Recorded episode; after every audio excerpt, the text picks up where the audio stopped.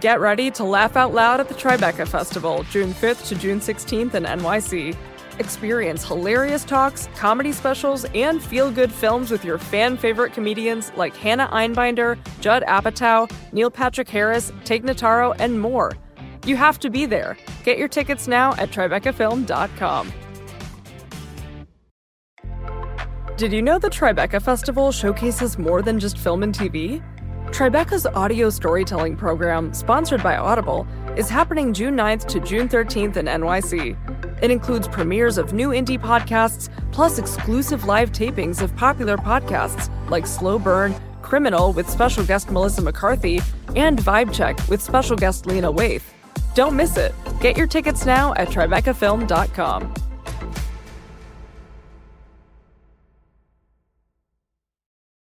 How does the story we tell about what it means to be a mom or a dad fall short? I'm Anna North, and I write for Vox about work and family, and I'm your host for Vox Conversations.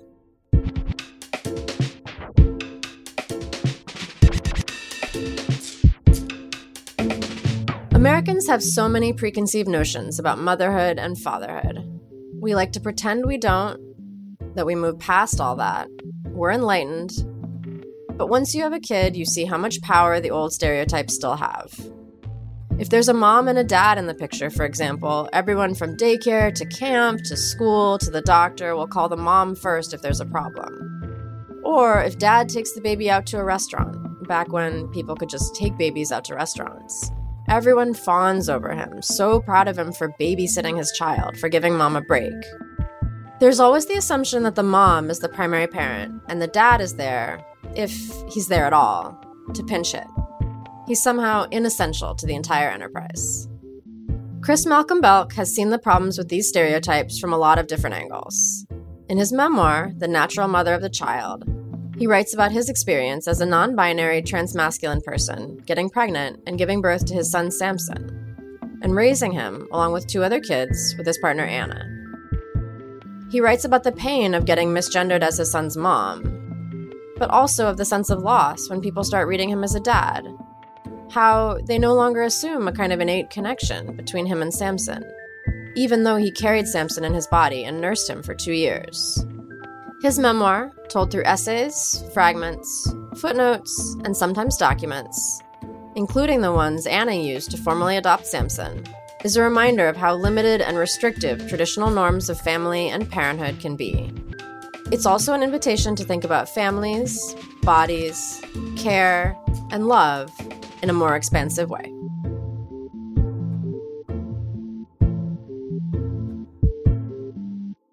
Krys, welcome to the show. Thank you. Thanks so much for that intro and for the reading of my work. Yeah, thanks so much for for coming on. Really excited to chat. So, um I'd love to hear how this book started for you. What was sort of the germ of the idea and when did you know you were working on a book?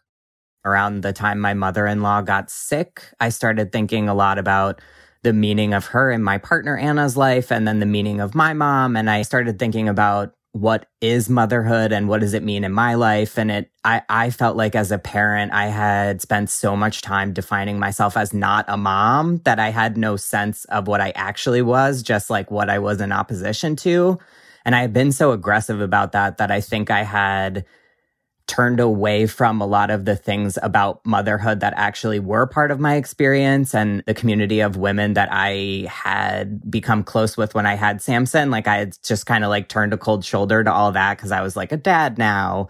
And I think that my experience is actually a lot more nuanced than I used to be a mom and now I'm a dad. That's not how I conceive of my life. So I started just writing almost i feel like i almost wrote around it because the essays don't actually answer the question of what does it mean to not be a mom or a dad it's really just like wow it's very complicated and i think a lot more parents fall into this complicated space in a lot of different ways than the conversation allows for. Yeah, I think that comes through in the book a lot. And then I, I think since um, you know we're going to talk a lot about these kind of family connections in your book, can you introduce our listeners to the cast of characters a little bit? Um, tell us a little bit about your family, your partner, your kids, how old they are, what they're interested in these days. You know, however you would just kind of introduce them to us. Sure. Yeah. So I have been with my partner, Anna, since I was a teenager. We met in college when I was 19 and I wasn't really out in a lot of different ways. Um, so she's kind of been with me through a lot. And we got married soon after I graduated from undergrad. So, like on the younger side for people in our class um, and geographic location, we we were living in Philadelphia at the time, and we're back here now. And then we have three children. She gave birth to Sean when I was 25. So he's nine now. I gave birth to Samson 13 months later, um, and he just turned eight. And then we have a five and a half year old Zizi, who now in the book I used he and him pronouns for Zizi, but now Zizi's using they, them. So they just started kindergarten. And yeah, Anna carried Sean and Zizi, and I carried Samson, and all three children have the same known sperm donor who's a friend of ours. Awesome. I want to talk more about your family and your family relationships, but I also something that that really struck me mm-hmm. Is the book deals a lot with bodies. Like I love the way you talk about the way that fetal cells can get into a parent's body and stay there for years. It's actually something like I learned about a while back and can't stop thinking about in relation to my own pregnancy and my kid. So, I wanted to talk a little bit about your pregnancy with Samson. And you talk about this in the book, but for our listeners, how did being pregnant and giving birth change or not change your relationship to your own body? So, I became pregnant almost immediately after our first child was born, I first started trying to get pregnant when Sean was four months old, I think. It had just kind of been our life plan to have four children in four years. I don't know why we thought that was a, a good family planning idea, but that was our plan. So after we had Sean, Anna had a pretty easy pregnancy and I was, her birth was the first birth that I was at. And it was at a birth center and things went according to what she had hoped for. So I was kind of like, this doesn't seem like too much of a big deal. And for some reason, I didn't really think through my own gender stuff. I was out as non binary to her and a few friends. Like, I, I don't feel like I wasn't sure of my gender identity at the time. Although I hadn't medically transitioned, I don't feel like medical transition actually changed my ideas of my own gender. But yeah, I just didn't really think through it until I was already pregnant. And then I was like, wow, this is actually a bigger deal than I anticipated because I think less than the bodily experience of pregnancy, the social experience of pregnancy yeah. was really difficult for me. And that's how I've experienced my own embodiment in general. Like, I don't have a ton of problems with the way that my body is. I just really don't like the publicness of the way that people talk about it or look at it. So I think that that was for me the hardest part of pregnancy and then just the heightened way that you think about your body. I was like, I don't have a particular problem with my body, but pregnancy makes me just think about it all the time because I'm feeling all these new sensations and it's always changing. And you're like literally feeling stretched, yeah. which is very uncomfortable physically. A lot of my experience was just like discomfort. And I feel now that I look back on it and now that I've written on it that I almost didn't fully experience it in a way. Like when I decided to start writing about it, part of the reason was I don't really even have strong memories of this time because I feel like I didn't really live it in a way because I just was trying to like get through it because I wanted the baby. And I'm very happy that we had the baby and that they're so close in age, even though I still think that was a very odd way to go about our family building. um, like the outcome was what I wanted, but the actual pregnancy experience, sometimes I feel sad that I didn't experience it in a more embodied way. That's really interesting. And you kind of touched on this, but can you talk a little bit about how your expectations compared with reality when it came to being pregnant, having a baby, having a kid? And how did it compare with seeing your partner be pregnant and then give birth to your older son?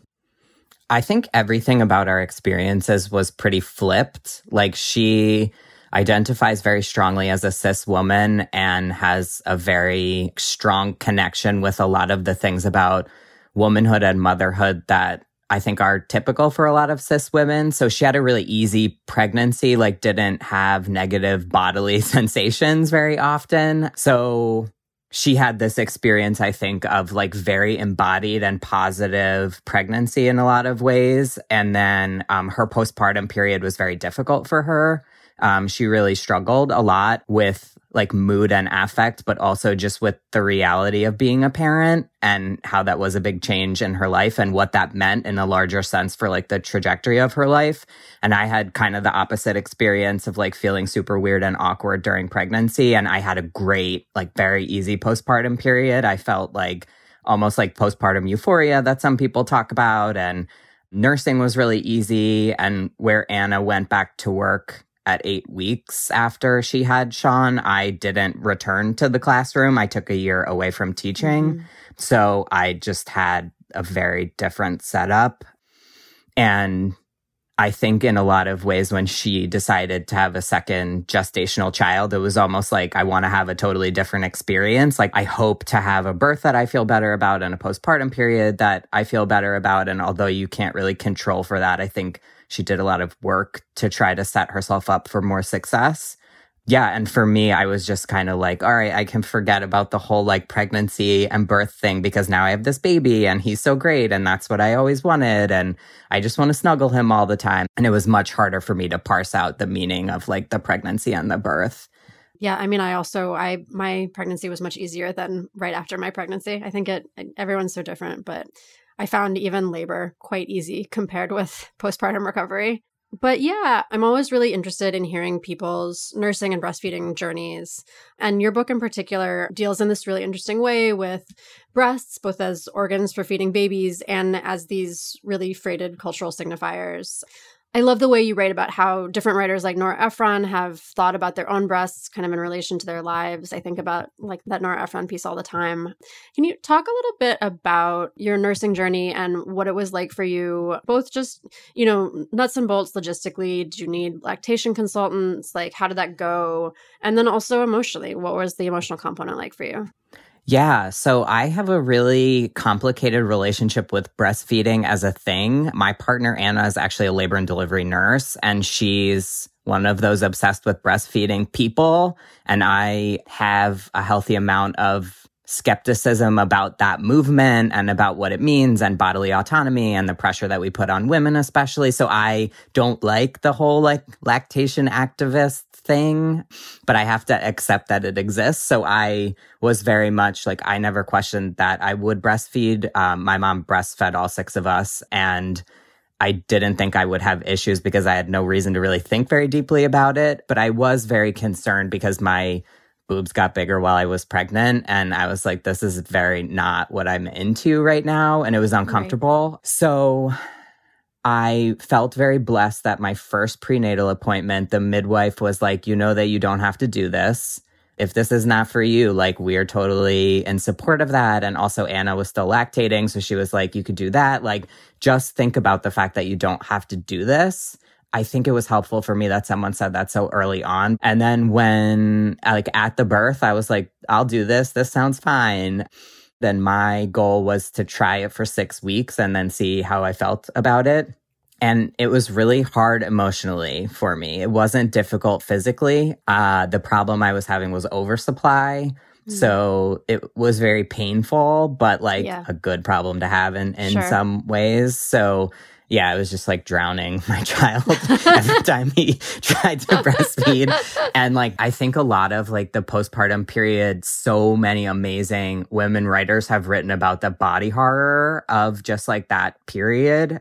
And for me, like Milk Everywhere was the body horror mm, of the postpartum yeah. period at six weeks or so, I had gone to a breastfeeding support group a few times. And every time I went, I would say, let me keep doing it until I make it to the next group. That was like how I kind of like got through it. And I think without going there, I, I would have just been like, this is not fun and I don't like it. So I would have just stopped. But I had a lot of community support that I feel like isn't really in place for a lot of folks. And I was living in a part of the country where there are just trans people. And I was the only like trans masculine person that I know about at the breastfeeding group that I attended. But like it just wasn't really a big deal. It just kind of fit in with the like broad, we all have breastfeeding struggles. And yours is just that you don't like your boobs. Not to like diminish the feelings, but it was complicated for me. And I don't know that I would ever breastfeed a child for two years again, but I'm glad that I did that. Yeah, it's it's a lot that time. Um, But yeah, I wanted to talk too about a lot of our cultural narratives about not just pregnant, but also postpartum bodies are kind of geared toward women. And so I want to talk a little bit about how you felt about your body postpartum. And did you feel like there were outlets or spaces to talk about those feelings? I do think that I see a lot of similarity between medical transition and pregnancy as a trans person. Like, I think that there's like expectations of what your body will do and be like, and then there's the reality, and there's like not a lot of spaces to talk about disappointment in the way that it all works out. Like, I think that when people start taking hormones, for example, it's supposed to be like this great transformation into exactly what you want it to be. And I think that there's an expectation that pregnant people will transition into motherhood and it'll just be like all fine and perfect. So, like, in a way, I don't think that my relationship with my postpartum body is that different from like my cis friends who are moms. Like, I've been lucky to have a lot of moms that I can talk to about the way that we look and feel after we're pregnant. But I do think that looking androgynous had been such a part of my sense of self before pregnancy. I was like very narrow hipped person and I'm not anymore. And the way that my boobs looked, they were like tiny A cups that could be so easily hidden. Like I was a very lucky trans person. And then that just like wasn't the case anymore. So I do think I had a lot of body disappointment, but I don't know that being trans makes it like particularly different from other people. I, I, I mean, I do feel like my body became more feminine postpartum than even I had thought it was during pregnancy. Like I think having a big pregnant belly is a marker of femininity to many people. It is not to me. It's just kind of like something I was doing. And I was one of those pregnant people with like the basketball belly, but like no other swelling or like bodily differences. And then my postpartum body was very like soft, just like extra ness everywhere. I think I've struggled a lot more like as years go on to be like, it's permanent it's not my postpartum body. It's like, this is just the body that I have now. And short of like extremely unhealthy dieting and exercise behaviors, this is really just like the way that I've been marked by this experience that I've had. Yeah. You know, you mentioned like having moms that you talk to about this stuff. And you also kind of talk in the book about like, you know, this like sort of sisterhood of pregnant and postpartum women and like strangers run into each other and like talk easily about these experiences and like sometimes having the feeling of being left out of that. How did you find like circles of parents and or moms who you felt good and included talking about these experiences with? And like, what do those circles look like for you? I truly think that the best benefit of breastfeeding my child was not the like breast cancer protectiveness or like the fact that he got to be soothed when he was crying, but like the people that I met in that group are still like my parenting people. And I had one really, really, really close friend when we lived in rural Michigan for a few years who was like my mom friend there that we could talk about this stuff but it's not been easy. And I wouldn't say that it's been easier in like trans masculine spaces either. Like I write in the book about how I've met a lot of people online and that's like really meaningful to me in a lot of ways. This like online trans masculine birthing community of like a very small number of people, but it still doesn't replace like having those regular conversations with people. So yeah, breastfeeding support group forever.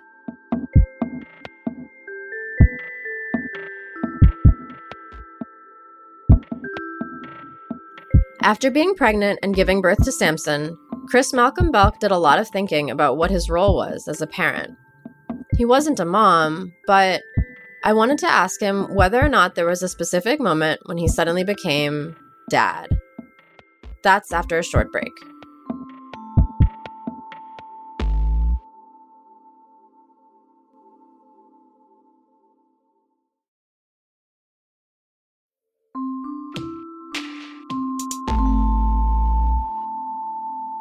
Is obviously a book that's about pregnancy, but it's also a really deeply about parenting and family, like almost more so. And so I wanted to spend a little bit of time next talking about some of those family relationships. Like what really stuck out to me in this book is you talk about these moments of kind of becoming a dad or of feeling like a dad. When did you feel like that happened to you? Like when were you a dad? I wrote in the book about this moment where this dude came up to me at a hotel breakfast uh, when we were moving to Michigan. So that was like just a few months after I'd started hormones. And, you know, like my friends in Philly knew that I was transitioning and that I was using new pronouns, but it was like, it's hard to get people on board with new pronouns in general. So I was just like, this isn't really like working out yet, but I'm about to move somewhere else. So we'll see what happens and we stayed overnight at this hotel in the Midwest somewhere. And this dad, very like dad, dad, like this older white guy with these two teens came up to me and started talking about like how he has these magical memories of taking his kids fishing and I should really cherish this time. And I was like, wow, this is a person who would never in Philly think that I was like just some dude so I was like, this is cool. Like my transition is working, but also like, wow, I'm unprepared to talk to these people. I don't have a lot of like cis dads in my life. A lot of my guy friends are gay guys who don't have kids. So yeah, that was when it like first started. And it was almost like the moment that I was in Michigan, it was just like, we only code people as men or women, and this person is a man. So like, that's it. So I feel like I didn't have the like liminal period that I thought would last much longer. That period only really lasted like a few months. Right. Oh, talk to me a little bit more about why was that hard? Like why was it hard for it to be fast to suddenly be seen or read as a dad? I think people have a false idea of like what it means to be a queer parent, that it means like everything has to be 50 50 and problem solving is so easy. Like, I think people had perceived me and Anna in a lot of ways to be more like a lesbian couple even though like that's complicated. But I think we fell more into that mode. But then once we moved, I was getting like a lot of compliments on my like basic parenting. Like I wouldn't even call what I was doing parenting, but more like I exist. All three of my children are wearing seasonally appropriate attire. They're not acting horrible at this exact moment. Like people would come up to me and be like, You're so gentle. You're so wonderful. And I'm like, I'm at the grocery store. I just like, I had never been like perceived to be particularly competent. I was just like a regular parent before. So it was really hard for me because I felt like not that I hadn't thought about like what it would be like to be perceived to be like a white man, but I just, I guess, didn't emotionally prepare for it in the way that I maybe should have. I had thought about it in a lot of other ways, like how will I be perceived in the classroom as a teacher and how will I be perceived in the workplace and what will this mean? Like I thought about it for those things because I was like, I'm going to have to do a lot of work not to take up the wrong kinds of space or participate in conversations with other adults in a certain way. But I guess I hadn't thought about like how my intimate life would be affected because I, it didn't really affect the functioning of my family like wasn't really a big deal for Anna or my kids at all, but it was a huge deal like in how our family was perceived. Right. And then just to like kind of take a step back, can you talk a little bit about what being a dad means to you? Like what's a dad? What's a father? I think it's like someone who does fun stuff with their kids. And like that's it. Like I think that I think of dads as like they take you to a ball game or because that was the experience that I had. But also, I think like the way that dads have been portrayed culturally is like they coach sports, they take you on vacation, but they're not doing the dishes and they're not cooking dinner. And if they are, then it's like feminized in a lot of ways. And I grew up with my parents and I have a good relationship, but my dad was an angry dude when we were little. And I grew up with just a lot of like the wrath of dad. Like if you did something bad, mom was going to tell dad because clearly her ability to control you has not been sufficient for this moment. so yeah, it was a lot of like, dad's going to take us on vacation, but he'll also get super enraged if we do anything wrong. So it was like this combination of like, he's only around for the fun times unless he's doing extreme levels of discipline and the dailiness of what it means to be a person and a partner and a parent is it wasn't really part of my concept of dadness. Like he never bought us clothes, like all the things that I hate about being a parent in a lot of ways. Like he wouldn't replace our socks. He wouldn't make our lunches for school. He wouldn't empty the dishwasher. He wouldn't fold laundry. Like, so yeah, I was just like, how do I even fit into this landscape? I mean, now I've met more stay at home dad figure. Like I have more of those kinds of people in my life. But at the time, I really just didn't. And I was like, I don't have the vocabulary to sort all of this out. So I'm going to try to write about what it all means to me. Yeah, it's funny because as you were talking, I was thinking about like things that moms sometimes do that they think of as dad things. And like the first thing I thought of was naps. Like I, I remember this piece, I think it's by Jessica Gross, where she talks about taking dad naps. And it just means taking a nap, like, but like that's a dad thing yeah. to like be able to sleep in the day when your children are awake. to just resting, resting yeah. is a dad thing. Getting rest. Yeah, I mean, so you talked about like what dads are culturally or, you know, in your upbringing, and like a lot of that resonates with me too. How have you constituted like fatherhood and parenthood for yourself? Like, how do you think about that? How do you think about what kind of parent you want to be and who you want to be to your kids? I think it's hard because, like, I think the reason why my book has so much in it about childhood is because I was trying to figure out what are the things about my own childhood that I want to take with me and what are the things that I really don't want to be a part of. And you can't really like have one without the other because like I wouldn't be the person that I am without both of those like sets of experiences. So I think, you know, my parents are very funny and our house was like extremely lively and chaotic. And those are some of the things that I want my kids to have like a lot of fun and action and to feel like their life is fun. And that's great. But I don't want the like ragey things or the like very prescriptive gender stuff that I was subjected to as a child and that my siblings who are cis didn't benefit from either they're like pretty gender non-conforming people in a lot of ways, like all of them actually.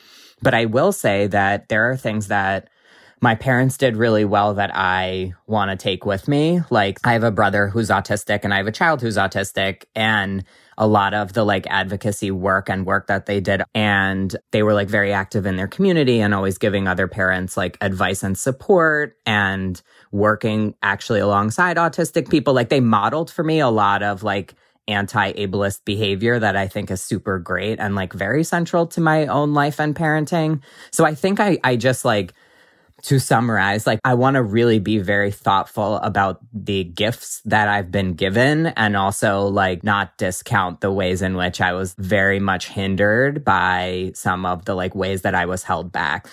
Yeah, it's really complicated. Totally.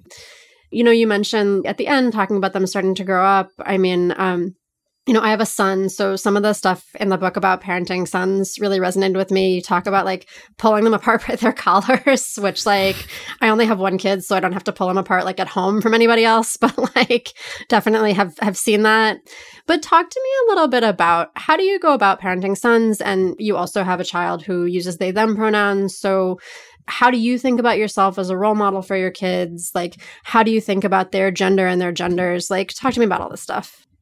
Yeah, so I, I think that's something that a lot of people are surprised by is that my kids really forget that I'm trans like a lot. It's not really part of their concept of what their lives are structured around. I think that they know intellectually, like our family structure is not typical. They know that they have a sperm donor. He's in their life a little bit, so they know him. They know that I'm trans, so they understand what that means. Like they have the facts, but I think that it doesn't really mean much to them.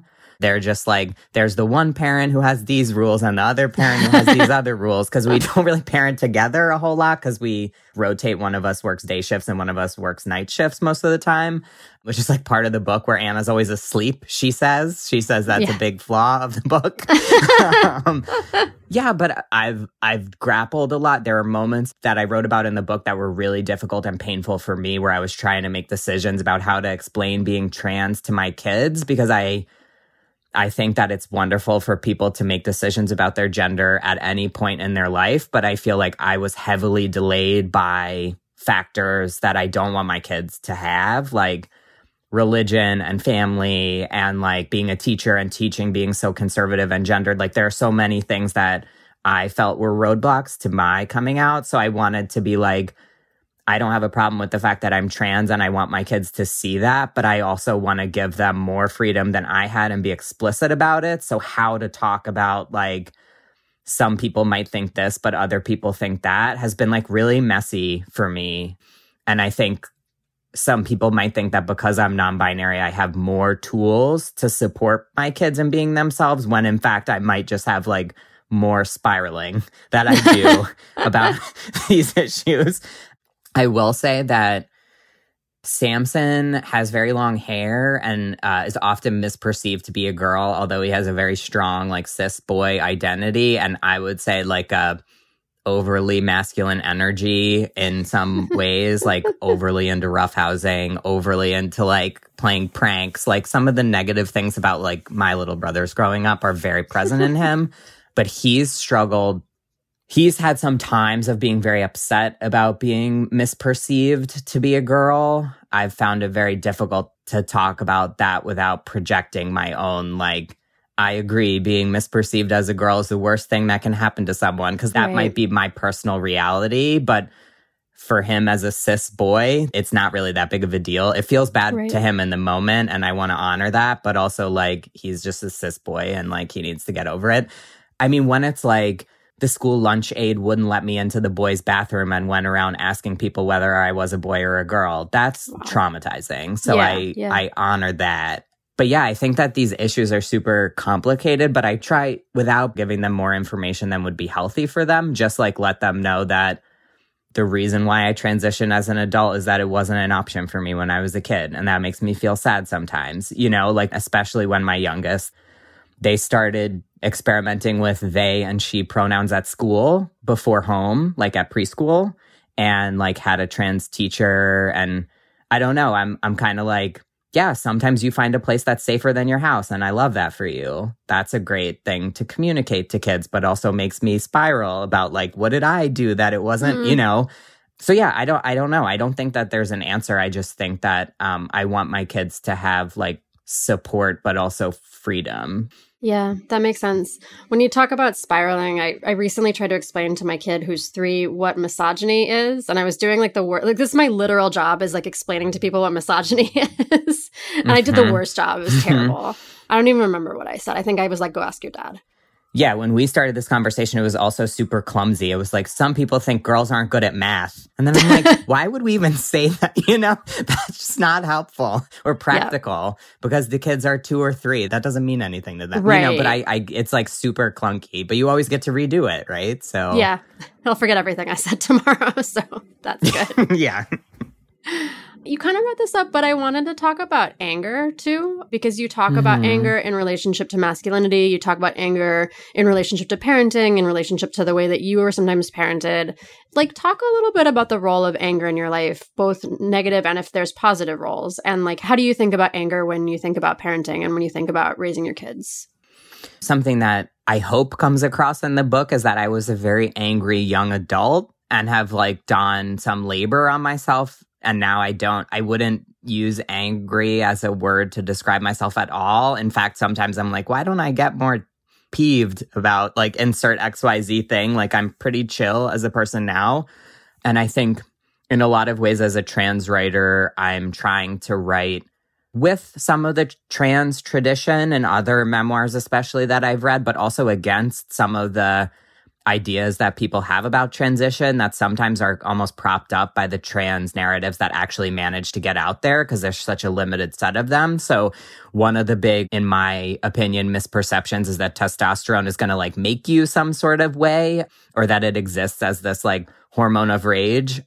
Cause I had the experience that I've heard a lot of other trans masculine people talk about where it's actually calming to start to get perceived in the way that you wish to be perceived. Yeah. And very calming to like feel better about your body or like just to feel like you're doing something to help yourself is a very yeah. calming thing versus being like, I'm just pissed at myself because I can't make this decision about whether to take testosterone or not, you know?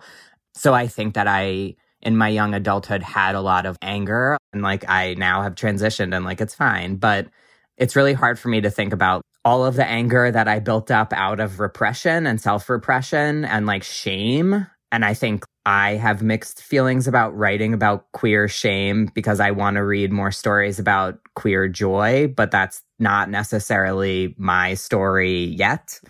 If I sat down to write a memoir now, I think it would be more joyful than when I sat down to write one like now it's five years since I started the book and I was very angry. So, yeah, I think that writing about shame and anger and all of that is like fraught for a transmasculine person. And that's part of the reason why I wanted to do it. I feel like it's a really important factor in how I chose to like be a parent and what kind of parent I want to be. And I also feel like a lot of the book in a way was like me writing directly to my partner. Like a lot of it is in direct address. And I think yeah. that we have at this point an extremely like positive marriage that's like a guiding force in my life but it wasn't always good because i was like not a fun person to be with when i was just like an angry 20 year old and i think that it's important to have that complication um, and not have it be just like queers in love walk off into the sun and like everything's great because that wasn't like she had to be with me through a lot of like really not great stuff that i was up to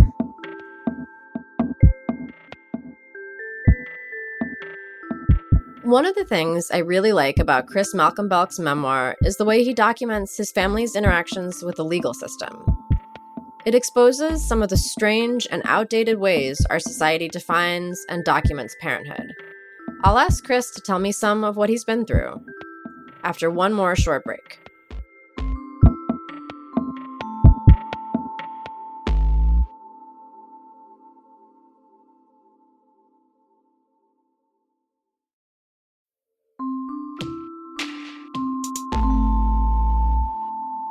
There's this particular passage from your book that I want to ask you to read out loud, if you could. Sure.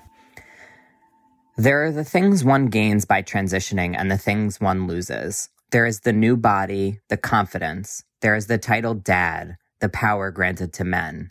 And there is what one loses the assumption of connection. Of course, sperm is a connection, biological fatherhood is a connection, but it is not the same.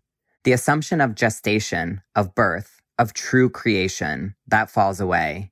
In the courthouse, I thought I might experience my last public performance as a birth parent. Awesome. Thank you. Talk a little bit more about that idea because I think that's really threaded throughout the book in a lot of ways. That there are things you gain and some things you lose in this experience. Yeah. So, to offer like just brief information for listeners, when children are conceived through donation in a queer family, generally a second parent adoption has to take place so that even if both of the parents raising the child are on the birth certificate, that's not really like full parentage. So we had to engage with the court system here in Philadelphia in order to like really lock down our parental rights. And with our son Sean, we did it right away because like I'm afraid of my in laws actually. And then with Samson, we didn't really feel a need to do that. And so we adopted Samson and Zizi together when Samson was like two and a half and Zizi was an infant. And the adoption took place right after I started hormones. So, like, I think three or four months after I had started taking hormones. And people in my life were starting to like rewire how they were referring to me or like they were using parent or where it was some people would say mom before but they were like correcting themselves and I didn't really like do that any of that with the court stuff because it was already in process when I like decided to take T and and start using different pronouns and then I legally changed my name but none of that was part of the court proceedings it was just like this lady gave birth to this kid and now this other lady is adopting this kid. So we were just kind of like going with our like assigned genders at birth and what it said on our kids' birth certificates. So I was very much like Kristen Belc, who gave birth to Samson, is allowing Anna Belc to take parentage of Samson. So I was very much feeling like this is really the last time because I don't use this name anymore and I'm going to change my name and I'm going to change my gender markers. Like I had made that decision finally, but it wasn't in time for the adoption. And it's like a legal, there's a court record of me saying, yes, I am this child's mother. And like, yes, this other woman is also his mother. Like I had to kind of like swear to all this false stuff just to get the legal protections. I need to like take a step back in this courtroom just for this one day and then I can go back to my like new life where I'm transitioning into a dad. So it's just like a very like uncanny time and space, but also gravely serious because like there's social workers who come and talk to your family and you just want everything to like go okay on that day. So it's like very fraught in so many different ways.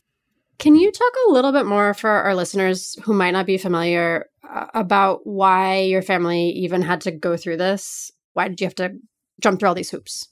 So, for one, our kid's sperm donor could have, there are precedents in some states for donors asserting parental rights over children that they've donated for. And that was especially true because our first two children were like conceived at home. This friend came over and just gave us sperm, and there was no doctor involved or like freezing the sperm or any of that kind of stuff. So I think courts have traditionally looked on that with more suspicion than kids who are like made in a doctor's office. So we didn't want a third party to try to assert parentage over our children. But in all honesty, he would never do that. I truly believe there are no circumstances under which that would happen.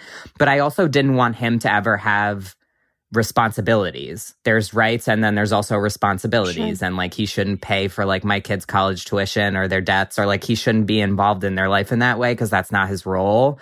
So there's that, like dealing with him. And for me, like I am not someone who's prone to thinking a lot about death and disaster, like as a person. But I truly did think that if Anna died, her dad would try to take our children. Mm. And that if I wasn't their legal parent, like in a very firm way, that I would lose my own children. Whereas my parents would be like, nope, we raised six kids. We don't want these ones. So it's a protective act. And i think that there's like robust conversations among queer parents about like when will the tides have turned enough so that being on your child's birth certificate is sufficient? I'm not an attorney but i've seen like attorneys on all of these like internet conversations that pop up being like no you really do still need to do this a lot of states have made it extremely easy for the second parent, the non biological parent, like where you just fill out papers. But in Pennsylvania, you still have to have like attorneys and court fees. Like it's still very expensive and difficult to do. And like the internet chatter about my book has been like, how did they afford all this? And like I was a public school teacher and my union paid all of the legal fees That's for all of the adoptions. So that was great and a great benefit of the work that I had. But for a lot of people, it's like prohibitively expensive. Yeah. Can you talk a little bit about how Samson felt about the adoption? You have this line in the book where he talks about needing his costume, which I thought was this really funny and also relatable moment as the parent of a young child. Yeah, I don't think that they understood it like the kids, like Sean and Samson, because we explained to Sean, like, we did this with you when you were a baby too. Like, because they had always lived with the two of us and we were a family, I think they like truly didn't understand it. So we were just like, we did a poor job of explaining it. Now we've explained it to them in a better way because you always do better on like second or third tries. But we were like, we just need to do this to make sure that everybody thinks we're both your real parents. And they were like, what? you know, like, so I, I, don't think they understood it, but I will say that, you know, family court is pretty bleak and I've had to go for various jobs to testify on students' behalf and like all this other stuff. But adoption day is kind of nice they do it on a day where like there's lots of different kinds of families who come, like kinship adoption, like just like a lot of really fun stuff. So it was nice. I think a lot of queer people are rightfully angry, especially if it's more of a financial struggle for them to do it. They're like super pissed about it, but we framed it as like this is just a way for us to be like super sure that everyone accepts our family. And they were like, all right. I don't know if that's good or bad, but that's what we decided to do. That makes sense. You include a lot of um, legal documents in the book, including a lot of documents around the adoption. You mentioned like some of the documents actually have Samson's name misspelled on them, you know, but other kind of like legal processes that you and your family had to be involved in at various times. Can you talk about why you chose to have the documents as part of the book? Yeah, I always knew that they would be. This was one of the earliest things that I started working on. Like, I wrote a few of the very short pieces about my mother and mother in law, as I talked about earlier. And then, as soon as I had like really just a handful of pages about them, I pivoted to starting playing with these legal documents. I started writing about them because I was angry about all of the hoops that I had had to jump through and continued to have to jump through. Like I started the legal name change process when Trump was elected. Like I posted on Facebook being like, I feel like such an idiot. I haven't changed my name yet. What if I'm never able to get a passport? Like I had like a very like self centered, whiny Facebook post like many people on that night. And um, a friend actually put me in touch with a name change attorney. And like I ended up changing my name legally. But while I was going through that process, I was like living in Michigan as a student, but changing my name in Philadelphia because that was where I was still a resident. Like it was just all very annoying and legally as everything always is. And I'm like, why do I keep having to do this? And I'm changing my gender from female to male, but I don't identify as a man. So I'm just kind of like doing this whole thing and it's just irritating and also still not accurate. So when I started playing with it, I was like, I'm going to write an essay that shows everyone how unfair it is that queer people have to engage with the legal system.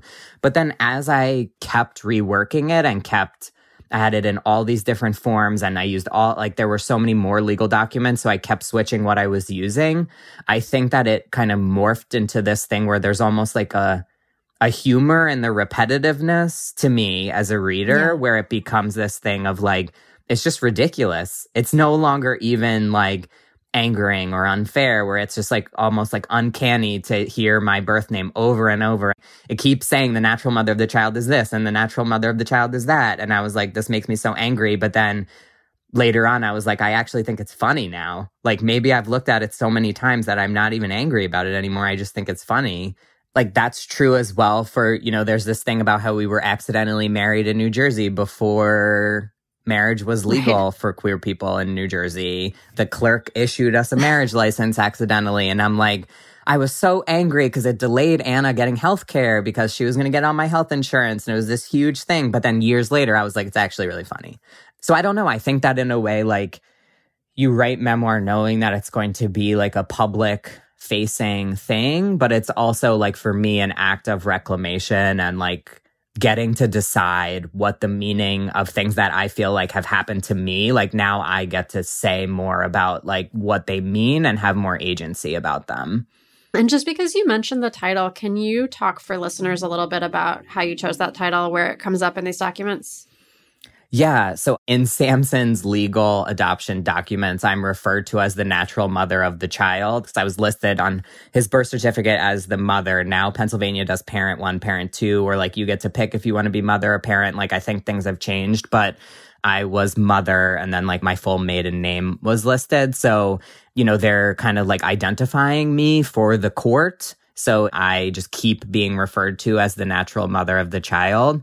And I think that there's like a dual purpose to playing with that. So it's not only that I'm not a mother, which is like the main focus of the book, but also that I don't think that this word natural that's come to have so much like cultural cash when talking about pregnancy, childbirth, feeding infants, like it it means so many damaging things and I don't know that like it's a useful word when talking about parenting at all. Like, I don't like it. It makes me upset in all contexts. So I also think it's upsetting that I'm like more of a natural parent than other parents would be. That makes no sense. Right.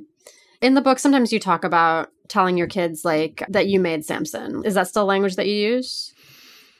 Yeah, we say who made whom is like how we mm-hmm. talk about it. They have like a pretty good sense of where babies come from from Anna's work. Yeah. And like all the different ways they're born. And some of them are born through surgery. Like we talk about birth a lot because it's like her whole life. So, and um, we've had some like I don't know if they're difficult, but like some emerging conversations with our non binary kid about like what kinds of people can make babies and that you have to have a uterus. And unfortunately, you don't have one. Like we've started to have that conversation, which is like sad. You know, it didn't really catch like who has what body in our family and what that means. But yeah, they very much are like who made whom and they're very attached to it for better or worse. Yeah, that's interesting. I think the biggest question that, you know, we've kind of we talked about a little bit, but I want to talk about more and maybe leave us with is that something you get at a lot of times in the book is how American society sort of lacks language for and we've even talked about this, lacks language for someone who gives birth but isn't a mom. I know this is kind of a hard question, but like how would you want our ideas about motherhood and fatherhood to sort of shift and expand? And what would you want to add to or subtract from the way we talk about parenting in America?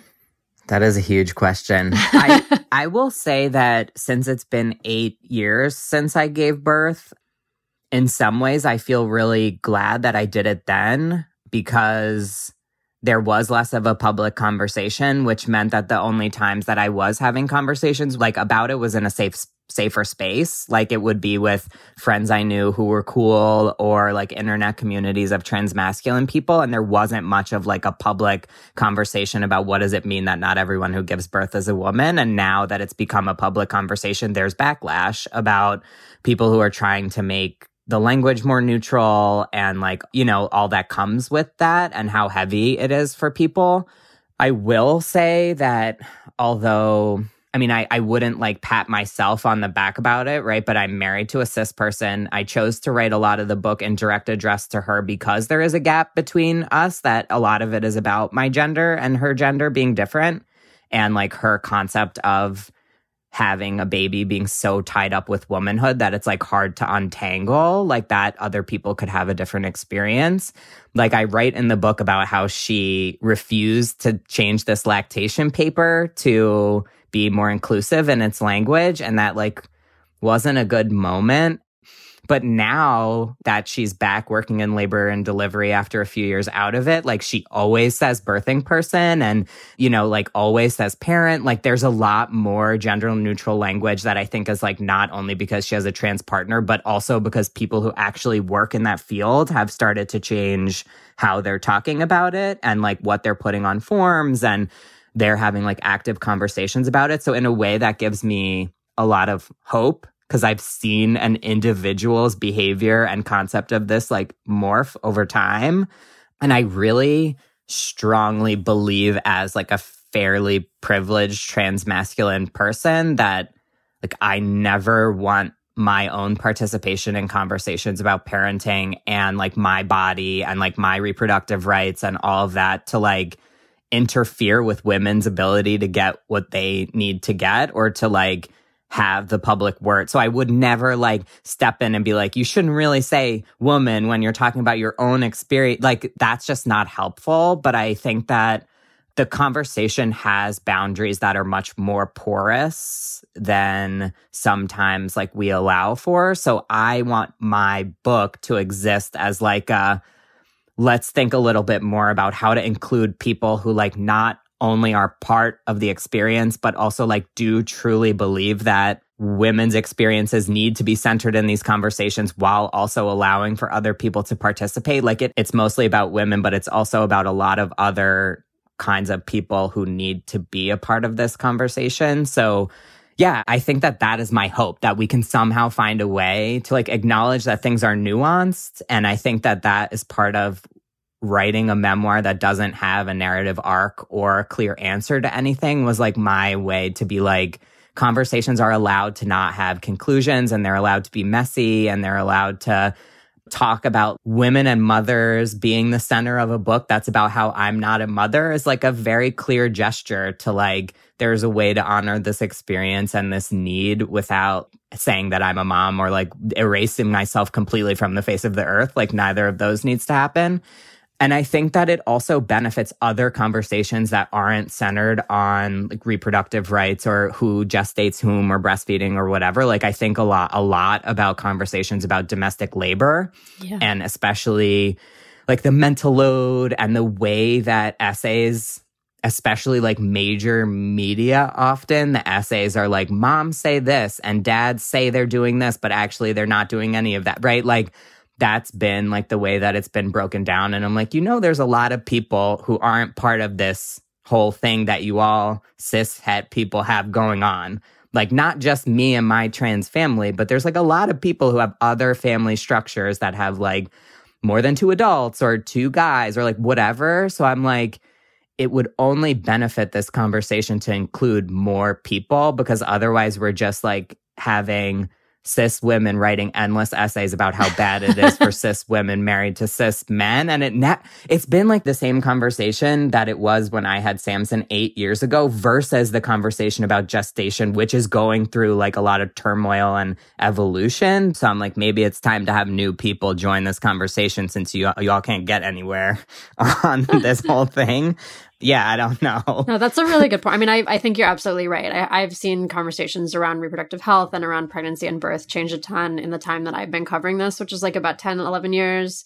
But you're right. I haven't seen conversations about care change that much. I haven't seen conversations about like work in the home change that much. We're absolutely like still writing those essays. And it sucks because, like, it's still terrible that, like, cis dads don't do as much as they think they do, right? Like, that's like a known fact. And, like, it's not good, you know? It's like almost exactly the same as the conversation my mom has about raising six kids in like the 80s and 90s. Like, that's really difficult. And I don't know that cis het society is going to solve that on their own. And there's only more and more types of families who, like, are eager to write about and be a part of the conversation. Yeah.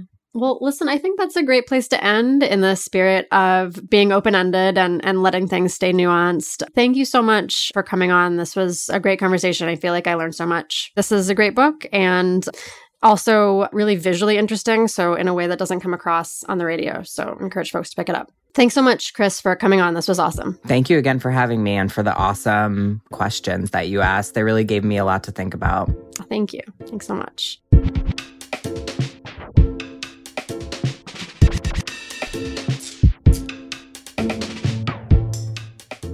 Vox Conversations is produced by Erikk Geannikis. Our editor is Amy Drozdowska. Paul Robert Mounsey mixed and mastered this episode. Our theme music was dreamed up by the mysterious Breakmaster Cylinder. And Amber Hall is the deputy editorial director of Vox Talk. Thanks to Victoria Dominguez, the Vox Audio Fellow, for her help on this episode. If you like the show, let us know. Room for improvement? We want to hear that too. We're curious to know what you think, what you want more of, what we could improve. And if you have ideas for future guests or topics, send us your thoughts at voxconversations at vox.com. And hey, if you did like this episode, share it with your friends and please rate and review. And join us next week for a brand new episode.